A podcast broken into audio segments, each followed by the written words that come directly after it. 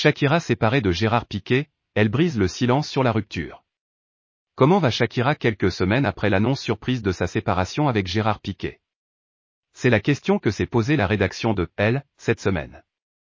La chanteuse a accepté de se confier pour la première fois sur son histoire avec le footballeur, en interview pour le magazine.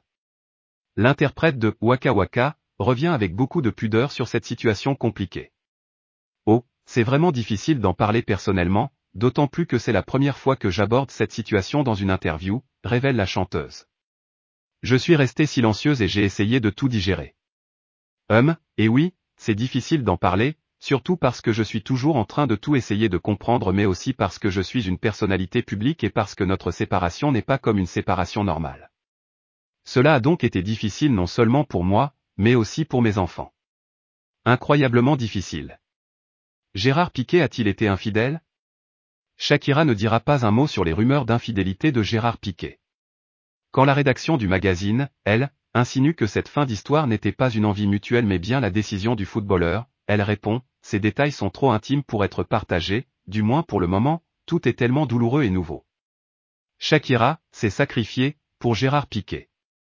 La star colombienne n'hésite tout de même pas à révéler tous les compromis et sacrifices qu'elle a réalisés ces dernières années pour son couple. J'ai mis tout ce que j'avais dans cette relation et ma famille. Avant le début de l'école pour mes enfants, j'avais une vie vraiment nomade. J'ai toujours vécu comme une artiste, voyageant non-stop, allant dans différents endroits du monde. Quand Milan a commencé l'école, en 2014, j'ai su que je devais me poser, planter des racines à Barcelone, et être là pour lui et pour Gérard et plus tard pour Sacha aussi. Shakira semble amère d'avoir dû mettre sa carrière de côté pour l'épanouissement de son compagnon. Comme c'est un footballeur, il voulait jouer au football et gagner des titres et j'ai dû le soutenir. Un de nous deux se devait de faire des sacrifices, non? Soit il mettait fin à son contrat avec Barcelone et déménageait aux États-Unis avec moi, où se trouve ma carrière, soit je devais le faire à sa place. La Colombienne parle même de sacrifice d'amour, mais reste fière de sa complicité avec Sacha et Milan. Grâce à cela, mes enfants ont pu avoir une maman présente, et j'ai ce lien incroyable avec eux qui est incassable et qui nous maintient. Vous savez, c'est tout. C'est tout ce que je peux dire.